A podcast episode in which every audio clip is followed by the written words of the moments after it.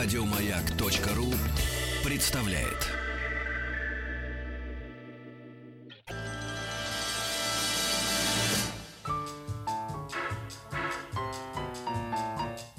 Научно-популярный радиожурнал.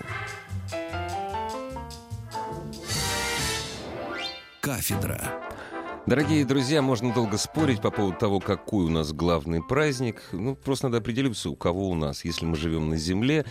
Самый массовый, самый светлый праздник, который объединяет, причем, заметьте, в один день иногда, вот сейчас именно такой, сегодня именно такой день, объединяет около 3 миллиардов человек, это Светлое Воскресенье. Со Светлым Воскресеньем, потому что с Рождеством так не получается, там даты разные, понимаете? А вот здесь, получается, совпадает. Самый главный праздник, а единение нам, землянам, ну, как оно необходимо, и все вы прекрасно это понимаете. Я решил начать с поздравления. Пусть света у нас будет побольше. Изобретение велосипеда и наполеоновские войны. Рождение импрессионизма и появление фотографии.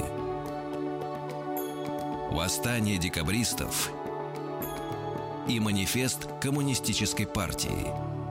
Все это Великий Девятнадцатый.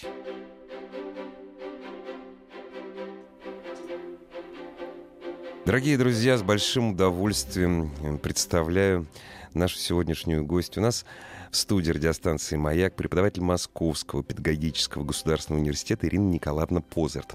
Ирина Николаевна, здравствуйте. С праздником вас. И спасибо за то, что вы к нам в праздник пришли. Спасибо большое. Вас. Счастья, любви, если хотите, здоровья. Если хотите. Вот. Можно, прежде чем начать нашу программу из цикла «Великий девятнадцатый», я стихи прочитаю. Хорошо. Я их причем так прочитаю, что все подумают, что, дорогие друзья, это не я написал, это в XIX веке написано, что это очень серьезные стихи. А это стихи, мало того, что пародийные, они практически глумливые. Глумление над стилем, над пошлостью. А звучит-то как? К сожалению, они не весенние, а осенние.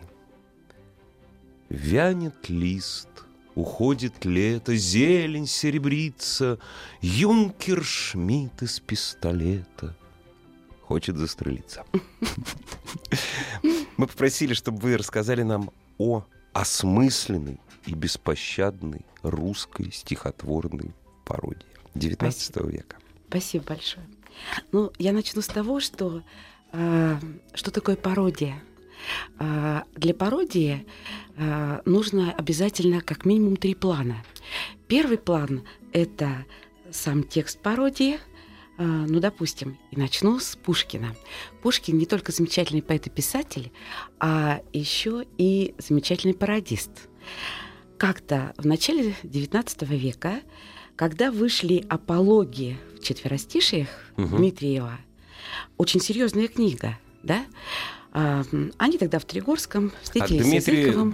Дмитриев — это друг отца. Да. Граф Дмитриев, Иван Иванович Дмитриев. Да. Они встретились с Языковым и, читая эту книгу, стали сочинять пародии. Глумиться. Дело в том, что если бы мы не знали оригинала, то есть второго плана, то мы бы могли даже за серьезную принять, за серьезное четверостишее «Закон природы». Фиалка в воздухе свой аромат лила, а волк злодействовал в пасущемся народе. Он кровожаден был, фиалочка мила, всяк следует своей природе. То есть человек, который не начитан в русской литературе и который не знает, что вышли тогда в 26 году знаменитые «Апологии» в четверостишиях Дмитриева, мог бы это принять за серьезное стихотворение. Это какой год? 1826. Вы представляете, какой мерзавец. Дмитриев приложил руки для поступления в лицей нашего будущего архиепиита. Ничего святого. Вот. Значит, у пародии существует второй план. Это и человек начитанный, он поймет, он вспомнит целую книгу «Апологий» Дмитриева, а именно объектом этой пародии является репейник и фиалка. Между репейником и розовым кустом фиалочка себя от зависти скрывала. безвестную была, но горести не знала. Тот счастлив, кто своим доволен уголком». Для молодых поэтов, новых поэтов, конечно, и сам жанр аполог, да, и вот такая вот наивная зарисовочка, которая заканчивалась четвертой строкой, моралью, да, тоже достаточно банальной, было уже смешно. Ну, конечно. Да, и они, у Пушкина вообще очень много на Дмитриева пародий, но вот на это мне легче всего современным школьникам, старшеклассникам и студентам показать, что такое пародия. Значит, первый план, второй план, а третий план. Что это за третий план?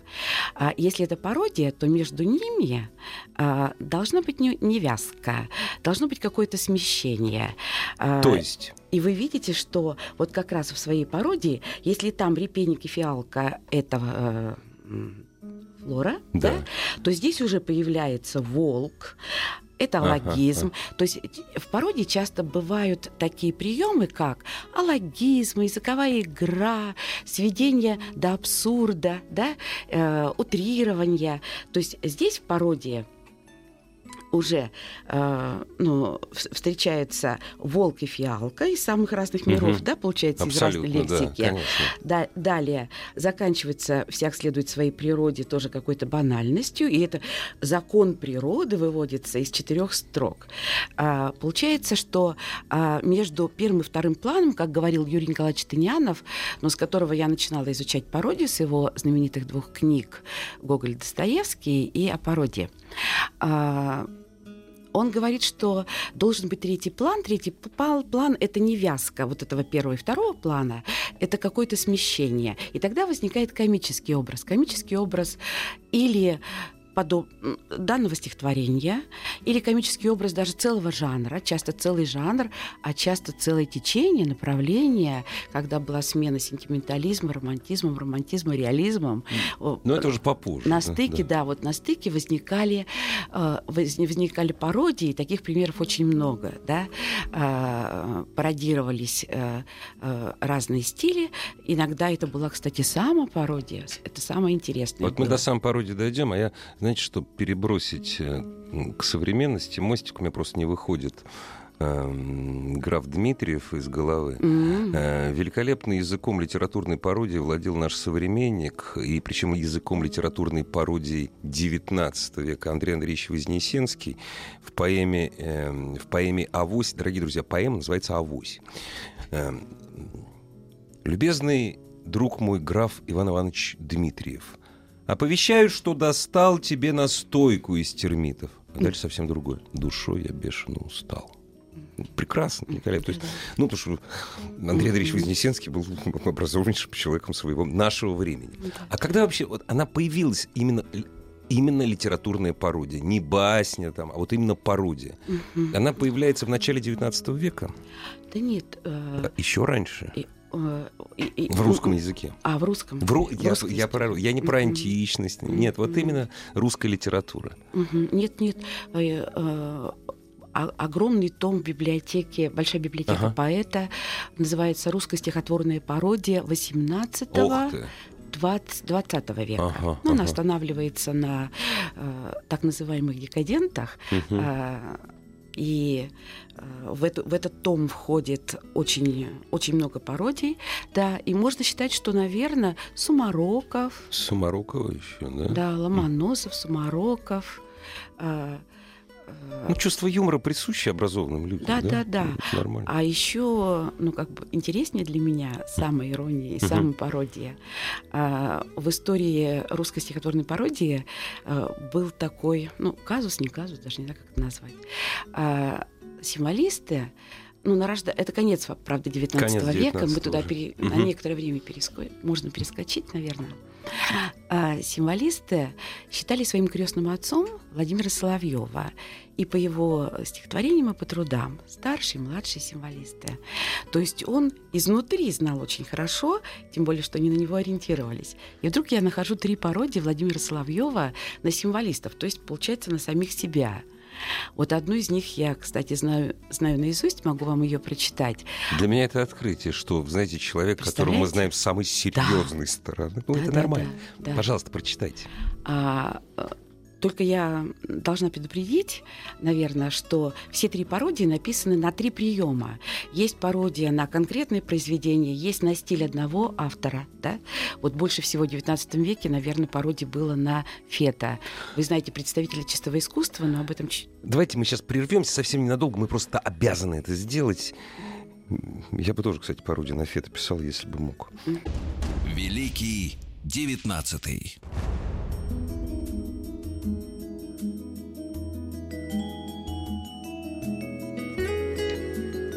Ирина Николаевна Позер, преподаватель Московского педагогического государственного университета, рассказывает нам о русской литературной пародии. Мы остановились о пародии Соловьева на Фета. Нет. Можно мы сначала... Да, как скажете. Да. О пародиях на символистов Соловьева, угу. которого считали королем, ну, да. крестным отцом символизма. Это три пародии, но вот одну из них даже на концертах читают.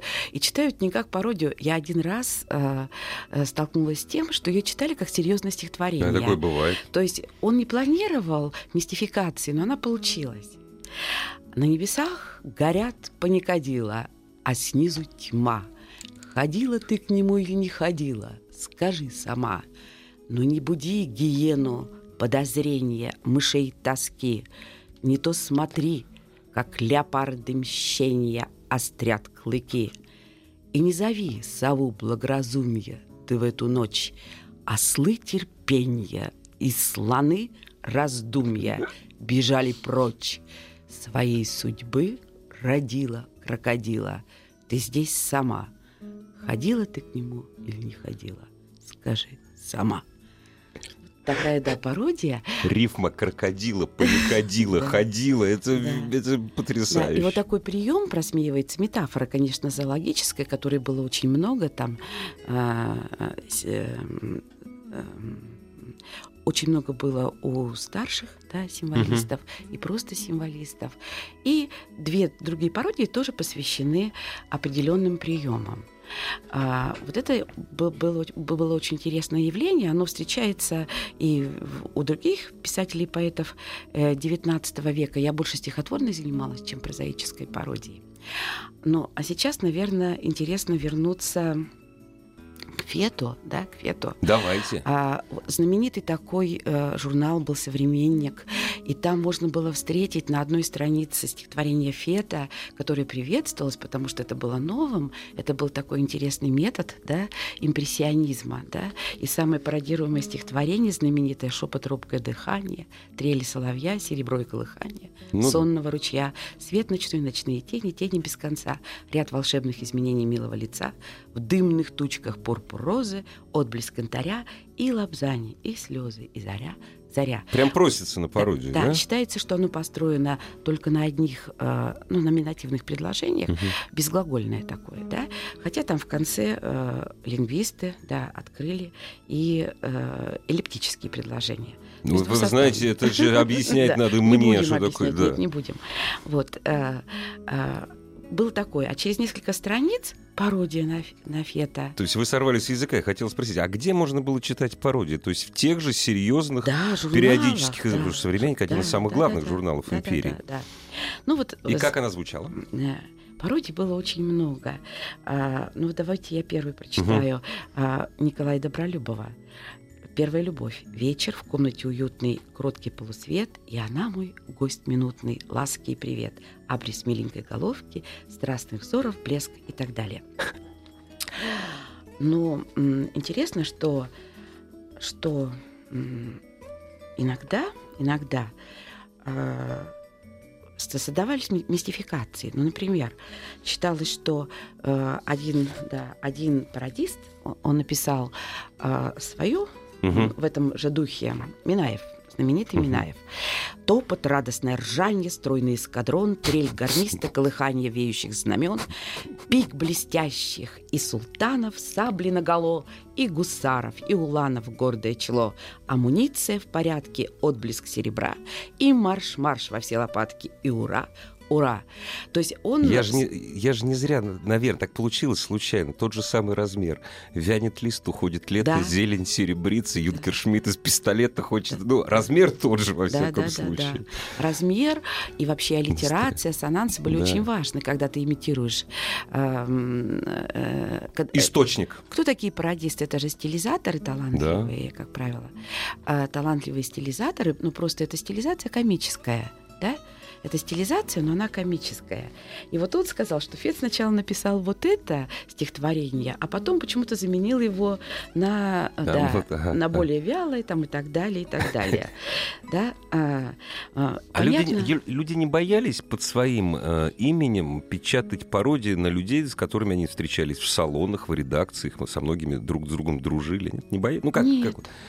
Не стрелялись из-за этого? Нет, нет, и даже Пушкин, когда на него были удачные пародии, он это мог оценить. Ну, это хорошо. Нет, Пушкин все-таки исключение. Да. Фет был, вот он был человек, ну, странный, ну, я бы побоялся на него, хотел бы, но побоялся бы на него писать пародии. Ну, то есть это была абсолютно нормальная литературная, то есть традиция литературного, русского литературного процесса, да? Ну да. Вот, например, вот эта пародия, она как раз доказана, она была на несоответствие восприятий современниками военного и помещика Шиншина и лирического героя стихотворений поэта Фета, да? Поэтому вот я такие пародии называю даже эпиграмматическими. Если в них, кроме пародии на язык, стиль, там на форму стихотворную содержится еще маленький укол, укольчик. Вот Бунин так на Ахматову писал пародию, а получилось... эпиграмматическая пародия, то есть эпиграмма. Когда мы на личность, да, когда она направлена на личность, а не на язык и стиль, да, тогда это уже эпиграмма, а есть вот такой вот гибрид, гибридная такая форма есть, где пародия и эпиграмма. А вот чистая эпиграмма, допустим, на того же Фета, раз мы начали о нем говорить, конечно. Иван Сергеевич Тургенев, да, это подтверждение. Большой друг, между прочим, Фета. Да.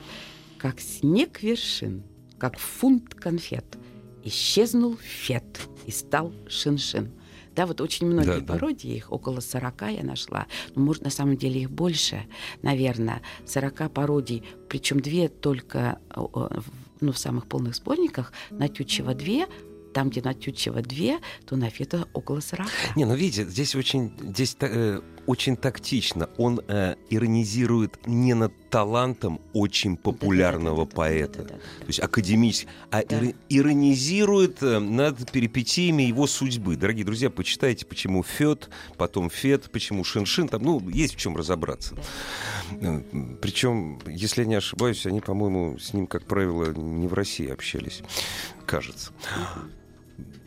И вообще, если бы не Тургенев, неизвестно, то есть, насколько популярен был великий русский поэт Фет. Скажите, а вам никогда не встречались пародии на другого Александра Сергеевича, на Александра Сергеевича Грибоедова? Никто не пытался пародировать его? У него самого язык, конечно, пародийный, у него самого там куча эпиграмм раскинута. Да, и... в знаменитом «Горе от ума» есть такие фрагменты, которые мы используем, чтобы показать, как Грибоедов, ну, издевается над языком тогдашних вот салонов, смесь нижегородского с французским. Да? Или над сословием. Вот вам, Фельдфебель, Вольтер, он в 3 шеренги вас построит, пикните, так мигом успокоит. И ничего не изменилось. С этого времени, кстати, ничего не изменилось. Нет. Когда военный собирается управлять культурой, вот оно... Вот. Или, допустим, когда он там про Толстого, Репетилов говорит про Толстого американца. То есть все знали, что это Толстой американец, что это про него. Ни для кого не было секретом. Я так думаю, что и ему это понравилось, потому что Толстой американец выведен в куче. Я не встречала пародий, на Грибоедова, но я всегда использую его тексты, когда мы для иллюстрации. Для иллюстрации. Но это уже получается пародия на языковые явления того времени. Помните знаменитый спор, который в конце XVIII, начале XIX века продолжался между славянофилами и спор... И Аксаковым, и западниками. И западниками, да. Давайте мы сейчас прервемся к величайшему... Вот только начнешь говорить на радио, а время закончилось. У нас еще, к счастью, не закончилось. Новости спорта и к беседе с Ириной Николаевной Позерт. Вернемся через 7,5 минут. Великий 19-й.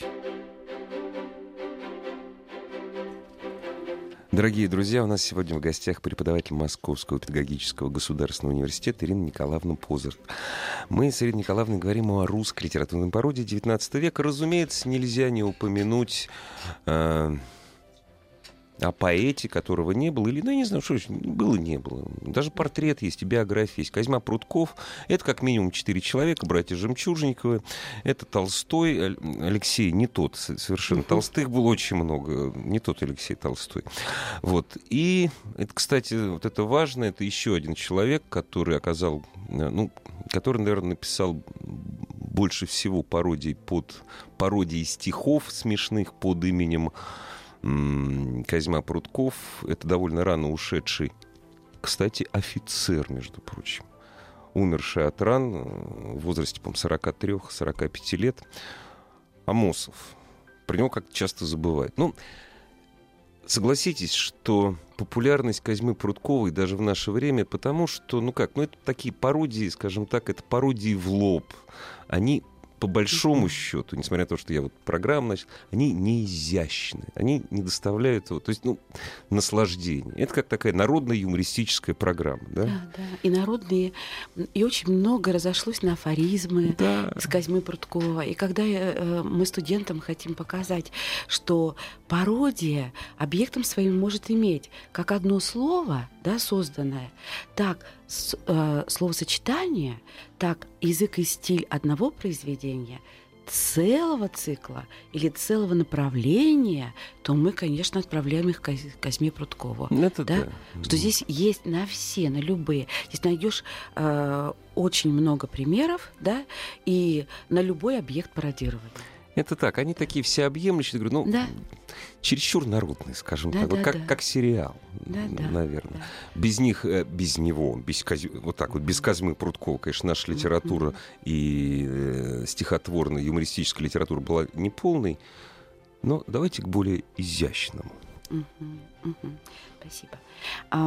Вот когда мы рассказываем о пародии, то нам очень трудно не выходить за пределы этого жанра.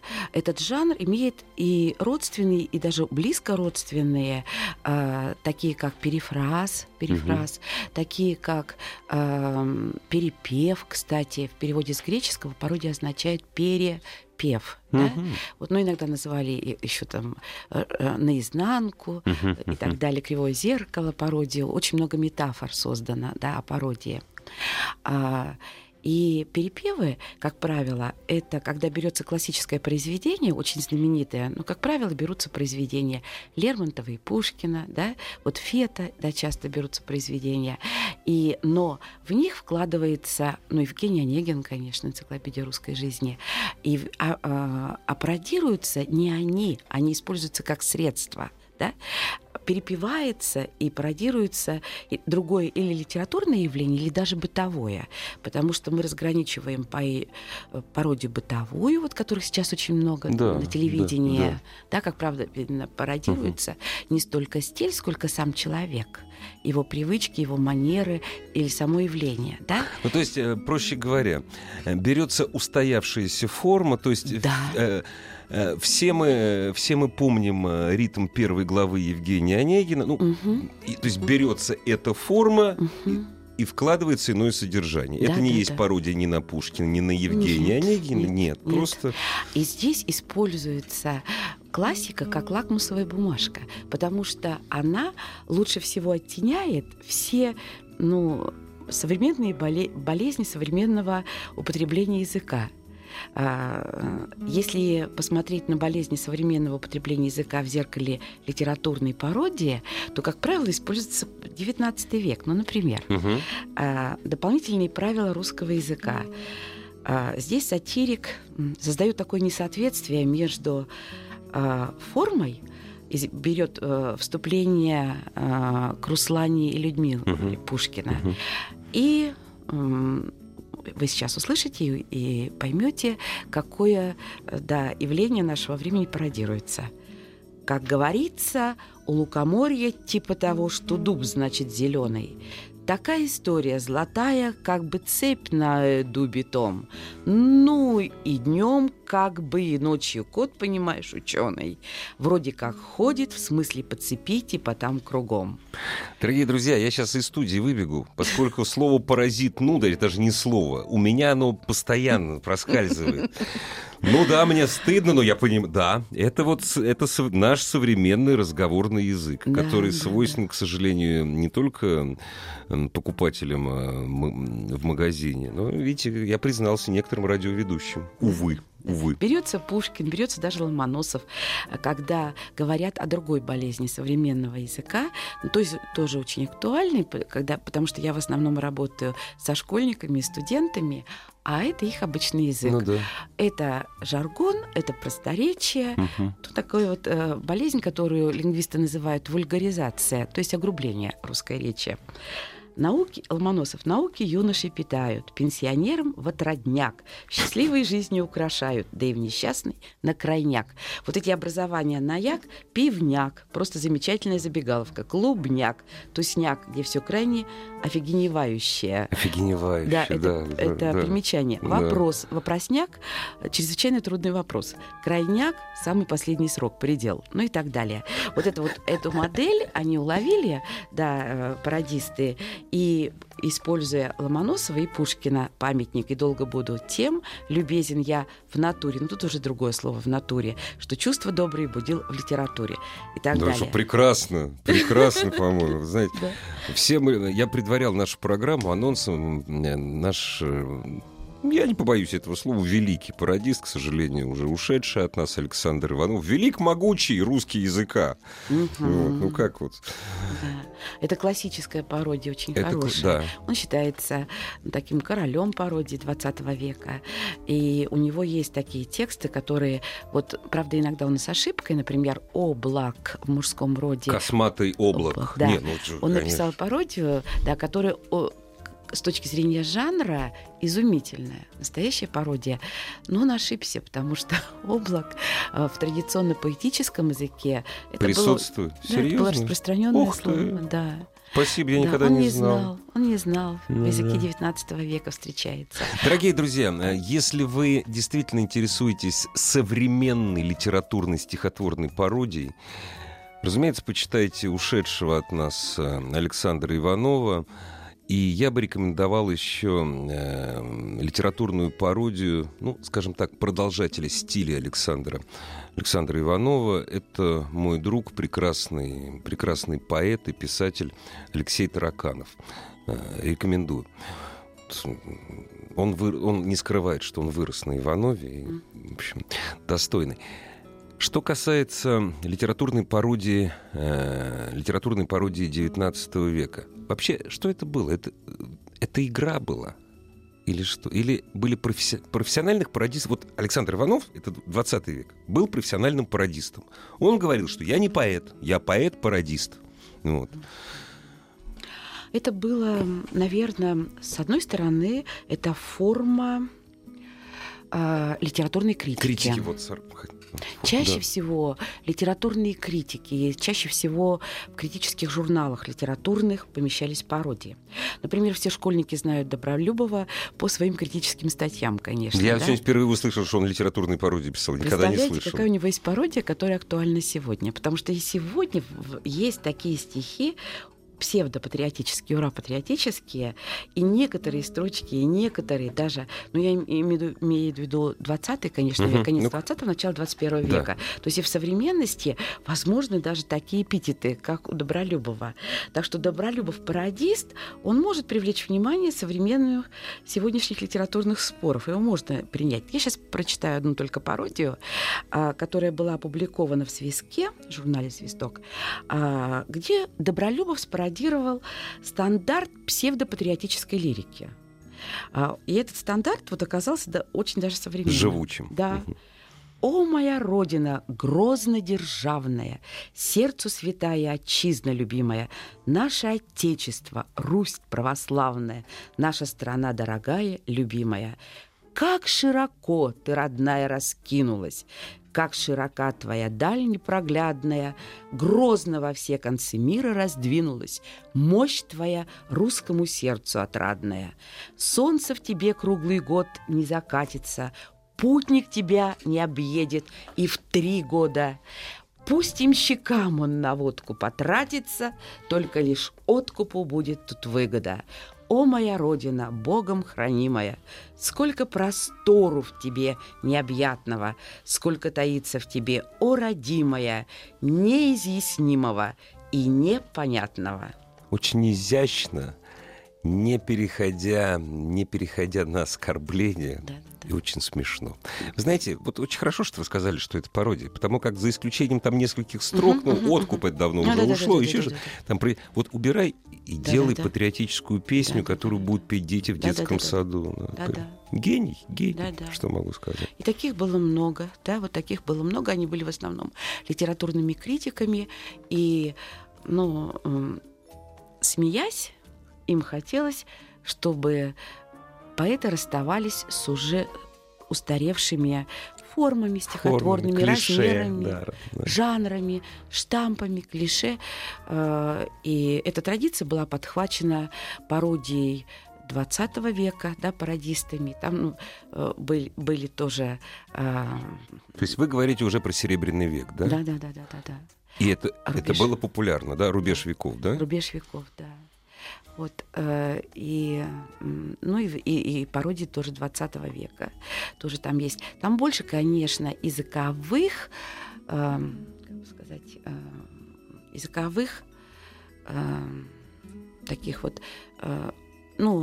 реакций на словотворчество, реакций на аббревиатуры, на язык того времени. Это мы уже говорим о 20-х, 30-х. Это в 20 веке. Но там, наверняка, я так понимаю, что до определенного момента только, да? Потому что потом поэзия полностью, после того, как с НЭПом мы разобрались, поэзия полностью становится на службе государства, и уже, в общем, особенно уже, наверное, не пародировали никогда, да? Да. Уже как-то это закончилось. А вот в 20-е годы... А кто, кстати, был? Я так понимаю, что, допустим, Демьян Бедный мог быть объектом пародии. Кто еще? Там много таких поэтов было? Почти все. Серьезно? Все. И все пародировали. Маяковского пародировали. Ну как Маяковского не пародировать, конечно. Маяковский пародировал тоже. И он тоже. И под рукой, к сожалению, нет. Ну ничего страшного, можно поискать. Извините. Но пародировался... Допустим, тоже опять в форме перепева брался Пушкин. «Зима, крестьянин, торжествуя на дровнях, обновляя путь», и пародировался Игорь Северянин, «Зима, пейзанин, экстазуя, ренувелирует шоссе и лошадь, снежность» и так далее. Понятно. Полностью, на тех заимствованиях из французского и других. Опять же, я так думаю, что Блока не могли не пародировать. 12, не могли же не пародировать, потому что 12 была взрывом, и как половина восторгались, так половина и не приняли. Я вспоминаю, что Бунин вообще о 12 говорил, ненавидел эту поэму за грубость. Прервемся ненадолго совсем. Великий 19-й. Преподаватель Московского педагогического государственного университета Ирина Николаевна Позарт сегодня у нас в гостях. Ирина Николаевна, я вас попрошу сейчас заняться, в общем-то, неблагодарным делом. Выставление рангов. Если говорить о самом популярном пародисте в истории русского стиха, здесь популярном, не более. «Крути, не крути» Козьма Прутков. Действительно. До сих пор издается, растащены цитаты. Целый сборник. Конечно, да. То есть это популярность. Исходя из своего научного видения и из своей любви к русской пародии, кого бы вы поставили там, в пантеон ввели бы? Ну, не обязательно на первое место, а вот именно в пантеон. Вот кто? Потому что сравнивать, кто лучше, этот или это, там, Майкова или Фета, нельзя, они разные. Так же и здесь. Вот кого бы в пантеон ввели? Или все-таки в пантеон вводятся не поэты, которые писали пародии, а стихотворения? Вот как? Наверное, стихотворения. Наверное, все-таки стихотворения. Да, более удачные, где не просто в форму помещается... берется форма, в нее помещается другое содержание. Это не будет тонкой пародией, и это сразу мы почувствуем. Поэтому ты мне описал, да, очень много интересно. Но, наверное, это будут отдельные, можно составить, наверное, такую хрестоматию. Ага. Лучших пародий русской литературы, стихотворных. Да, и где вот именно не отрывается форма от содержания, то есть берется форма, в нее вкладывается современное содержание, или берется высокая, и она снижается, травестирование, берется высокий предмет, и он низко изображается, и это называется бурлеском. Да? Бурлеск, да. Берется, допустим, Шекспир, такая классика, да, и она передается, извините, у меня вот из журнала «Крокодил». Ну, да, почему есть? Нет? Да, можно. В рубрике «Угадай классика», причем классика написана с одной буквой. Нормально, такое, хорошо. Да, Гамлет Шекспира положен на молодежный язык. Черепа. Кексу одному в крупняк не попёрло с предками. Дядя Урка, брательника родного пришил, батю нашего пацана. Маман тоже та еще штучка. Недолго по мужу убивалась. И прям в тех же шузах, что на похоронах рассекала, замуж за дядьку отправилась. Прекрасно. Да и фазер хорош, хоть и помер. Ходит, блин, как призрак.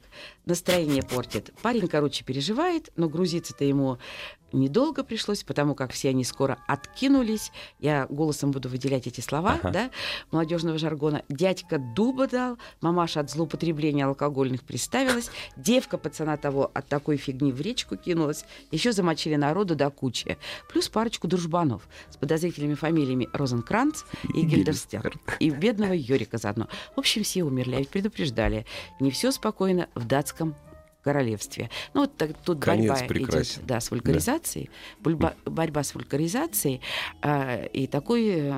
есть два традиционных способа пародии. Это бурлеск и травестирование. В данном случае берется высокий предмет и передается молодежным языком, да, молодежным жаргоном. А травестирование, наоборот, берется низкий предмет, и он возвышается. О, нет, это бурлеск, извините, я сама запуталась. Как раз это бурлеск. Да. Травестирование — это снижение, а бурлеск — это возвышение. Да. То есть то же самое. Здесь знак плюс, здесь знак минус. Они очень похожи. Они очень похожи. Да. Иногда даже спор ведется, бурлеск это или травестирование. Да? Ну вот. И когда вот это сильно разъединяется, то получается, грубовато, честно говоря, грубовато. А когда берется форма, да, которую я пародирую, она наполняется достойным содержанием, а вот достойных пародий, достойных своего оригинала очень мало. Все дело в мере, соблюсти меру. Мало того, чтобы быть талантливым, надо соблюсти меру. Да. Вот, и так хочется составить хрестоматию вот удачных пародий, очень хочется, но не хватает времени, еще чего-то. А вот скажите, пожалуйста, а можно составить, как вы считаете, можно составить хрестоматию литературных пародий, если не размещать оригинал? Нельзя. Я думаю, что нельзя, потому что... Ну, подождите. Вы же прекрасно понимаете. Вот вы прочитаете пародию на Фета, вы поймете, что это на Фета. Там моя младшая дочь не поймет. Ей 8 лет, она не поймет. И в 15 лет она вряд ли еще поймет. А если будет много книжек читать, к 25 годам поймет. Мы же не хотим издать хрестоматию для тех, кто Фета не читал. Или все равно хотим. Вот понимаете здесь? Потому что пародия на Пушкина, читающий Пушкина поймет, что это на Пушкина, наверное. Вот и на Фета поймет. Да. Наверное, идеально, чтобы все-таки пародия достигала своей цели, а цель ее все-таки, или дискредитировать оригинал, или дезавуировать. Да. Разумеется, дискредитировать в большей или меньшей степени. Да. Дискредитирующую оригинал называют сатирической. А ту, которая, когда Парадис себе сказал, а мне слабо написать так, как? И вызвать саркастическую усмешку. Да. Я ее называю такой, ну, юмористической, помягче, да, юмористической, мягкой. Не злой. Называть, не злой. И, кстати, такие очень интересные. Вот скоро будет юбилей второго издания, правда, не первого. Даже в этом году, наверное, юбилей «Парнас дыбом». Замечательный такой сборничек. Там пародируются индивидуально авторские манеры, ну, всех 19-го, и поэтов 19 века, и писателей, и даже раньше, и позже. Называется «Парнас дыбом». Это составили харьковчане. Туда входили и детские писатели, и филологи, и лингвисты даже, да, «Парнас дыбом», сборничек. И, вот, и он... Вы его рекомендуете? Я его очень рекомендую, даже его принесла. А мы сейчас уже не успеем его посмотреть, к сожалению, к величайшему. Скажите, пожалуйста, последний вопрос, очень короткий. Этот жанр смертен или нет? Знаете, вот жанр, ну, кто, ну я не знаю, там жанр элегии, ты его сейчас не встретишь в современной поэзии почти, а вот жанр пародии, он бессмертен? Я думаю, что, наверное, бессмертен, потому что всегда будут находиться люди. Всегда будут находиться плохие поэты. Плохие поэты, да, которых достойно, ну, наверное, да, пародировать. Да. И хорошие, кстати. И хорошие поэты, и борьба всегда будет между поэтами. Я думаю, что он вечен. И... Пока жива поэзия, правда. И все это, конечно. И все это идет на пользу и поэзии, и литературе, да, и великому русскому языку. Да. К сожалению, закончился наш час. Спасибо вам. С праздником, со светлым воскресеньем. У нас в гостях была преподаватель Московского педагогического государственного университета Ирина Николаевна Поза. Всего доброго. Спасибо. Еще больше подкастов на радиомаяк.ру.